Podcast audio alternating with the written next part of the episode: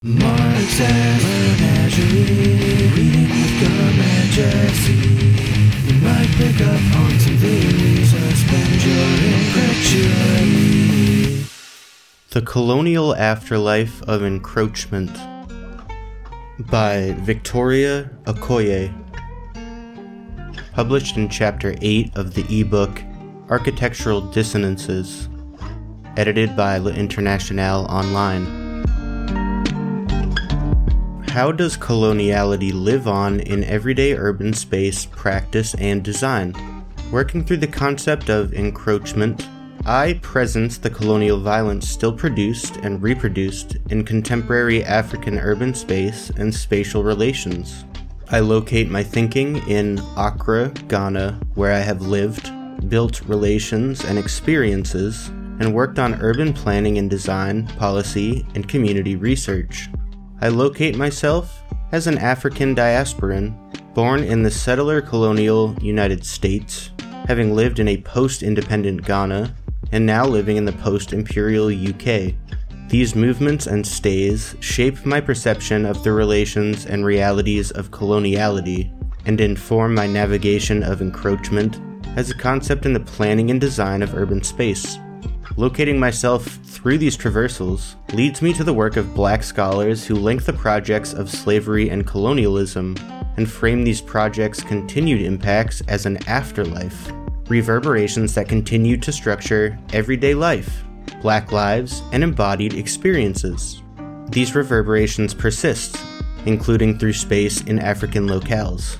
I draw upon this lineage of thought in order to attend coloniality as not dead and gone, but rather kept alive, and enduring through the ways in which we conceptualize, design, and speak of space in post independent Accra. Before the British colonial administration started building infrastructure, nobody owned land, says Nat Nunoo Amarteifio, a former mayor of Accra, to Larry Aminu, Fatimatu Mutari, Mustafa Adamu, and me in our research interview. It is a conversation informing our project on children and community space in the Nima neighborhood of Accra. Amarteifio begins from deep within the city's history, and he makes discernible for us the entwined trajectories between migrations, British colonialism, territory, and urban change. He continues You used land for whatever you needed to farm, to house your family. Ownership was very fluid, it belonged to the whole group. It is the 13th century when the Ga people form Accra as a coastal settlement comprised of seven residential quarters, where they establish land customs and relations in the ways Amarteifio describes above. In each quarter, members manage their own coastal lands alongside hunters' lands, inland farming villages originally inhabited by the descendants of hunters' groups and families, then living in the settlement. The Ga people shape spatial access, use, and inhabitation through membership to a particular quarter and within the larger society.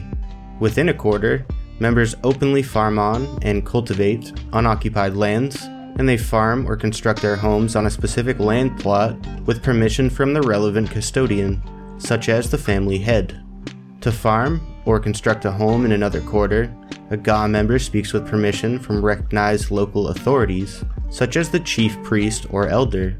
With permission of a political leader, even non Ga residents, both subjects and strangers, have limited rights to land usage and can access leftover unused lands for hunting, fishing, farming, and building their homes.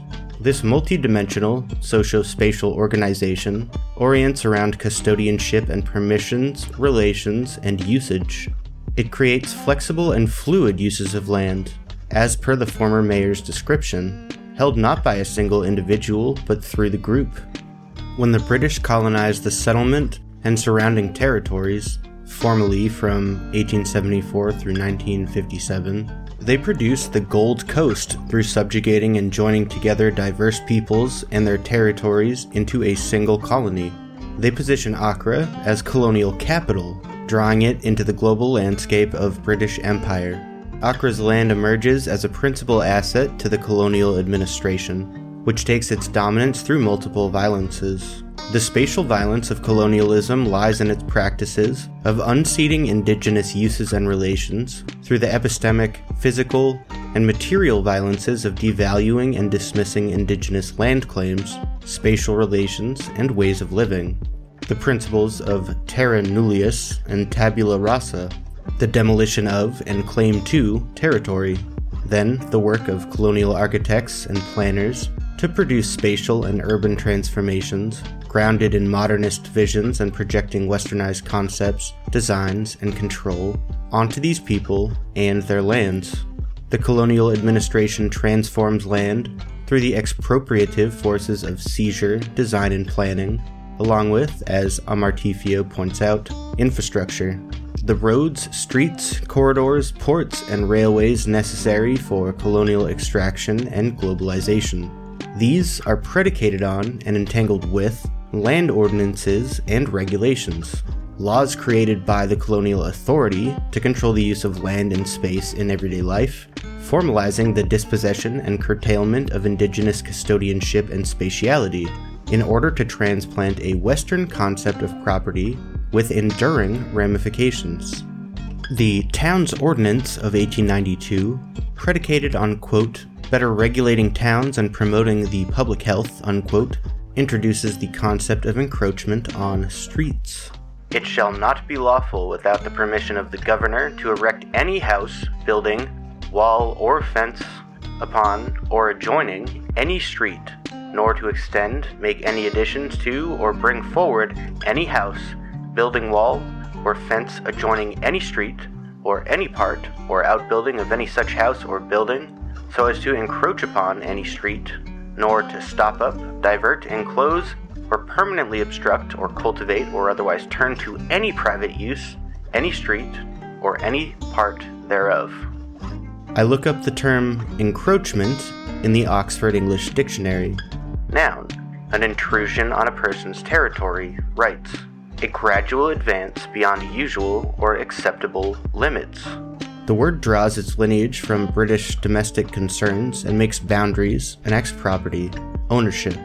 The ordinance and term encroachment disregard and dismiss pre existing Ga authority, spatial usage, customs, and modes of conduct, and vest authority and power with colonial administrative authorities, specifically the Public Works Department. From the acquisition of lands, to the construction and demolition of buildings, to the regulation, maintenance, and repair of streets, walls, and fences, and even the maintenance of unbuilt spaces. The Public Works Department cedes numerous powers from indigenous authorities in order to produce westernized orientations to space, and with the power of threats, fines, and punishment to compel the obedience of colonial subjects.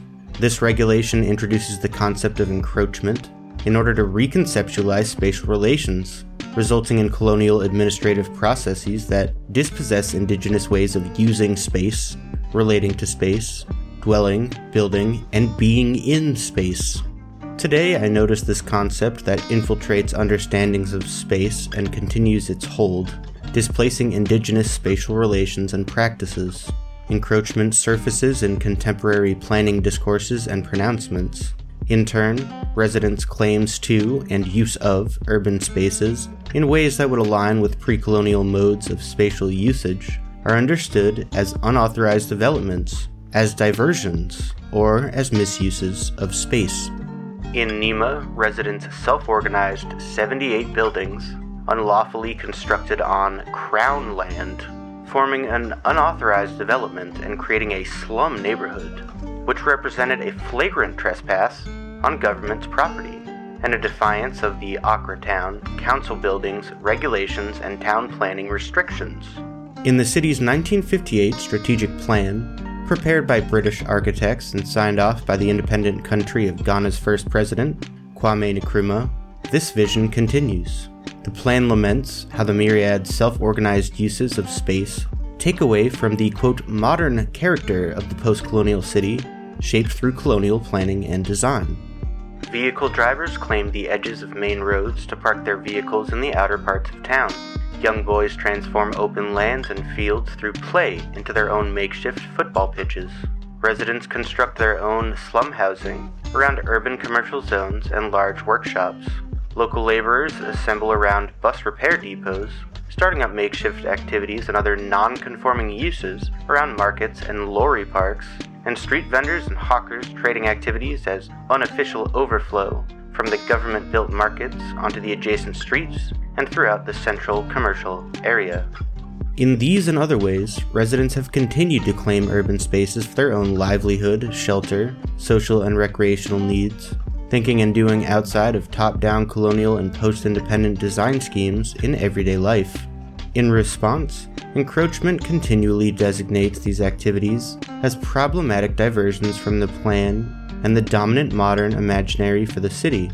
This framing of encroaching activities weaves its way into local conversations, with each utterance of the modern extending the life of coloniality and its hold on contemporary time, place, and being in space. My research partners and I also interview a former MP, Honorable Sharo Tajuddin, who represented the Nima neighborhood for nearly two decades. As we sit in the internal courtyard of his house, which sits within a compound, two male workers mix concrete into bricks to build an extension of the multi generational family home. Tajuddin uses this same concept of encroachment to frame for us the multiple ways in which residents of Nima continue to claim spaces across the neighborhood. People are encroaching. Encroachment is too high, he tells us. So, any small space, people will claim it.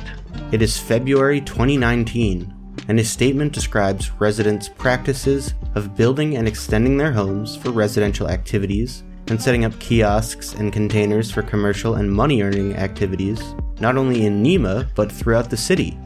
These extensions, constructions, and occupancies even take place in the lungus, alleyways, on pavements, and in any remaining open spaces, in an increasingly tight and built up neighborhood, and in ways that can also block or prevent the movement of vehicles and pedestrians. Throughout the city of Accra, too, encroachment constantly resurfaces. In Jamestown, the historic neighborhood where the colonial government first set up its port, business and trading and administrative activities, media sources report Accra Metropolitan Assembly's AMA's execution of demolition exercises to tear down fisher folks' wooden shacks serving as abodes, constructed washrooms and kiosks, among others, as a means to police the site to prevent encroachment, which the government pegs as unauthorized structures that had sprung up at the site contrary to the agreed plan. At the Spintex Road, similarly unauthorized structures are demolished because the owners had encroached on a buffer zone for the Kotoka International Airport. In the Achimota school grounds, the AMA demolishes illegal structures to clear squatters off the school's property and to pave the way for the fencing of the school's land, which has been encroached upon by churches, slum dwellers, and estate developers. These instances form part of a wide and long historical trajectory in which government authorities, colonial and post independent, continue to invoke this colonial term and its concomitant processes to demolish shelters, livelihoods, and other material building blocks of place that they deem, quote, informal and illegal encroachments.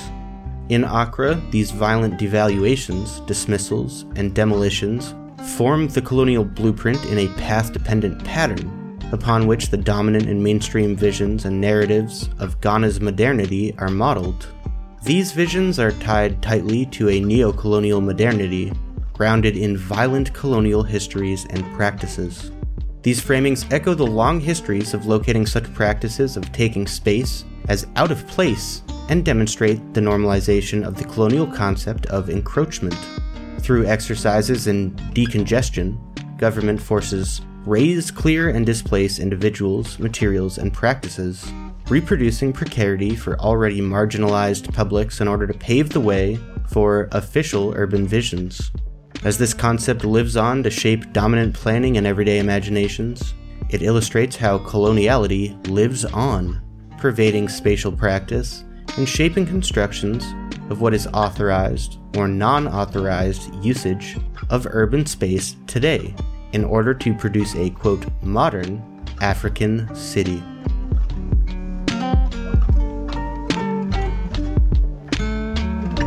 A little bit of a deviation from the norm, but definitely an interesting perspective.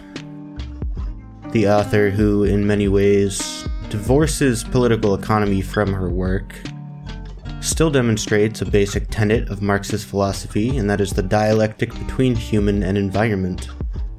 The development of culture, both through collective transformation of the material world and in response to it. Maybe I'm grasping for straws. I don't know. Hell, give me some feedback. Should be a link for voice messages somewhere. Anyhow, if you want more menagerie before the rest of the world, you can become a patron at patreon.com slash epic incredulity.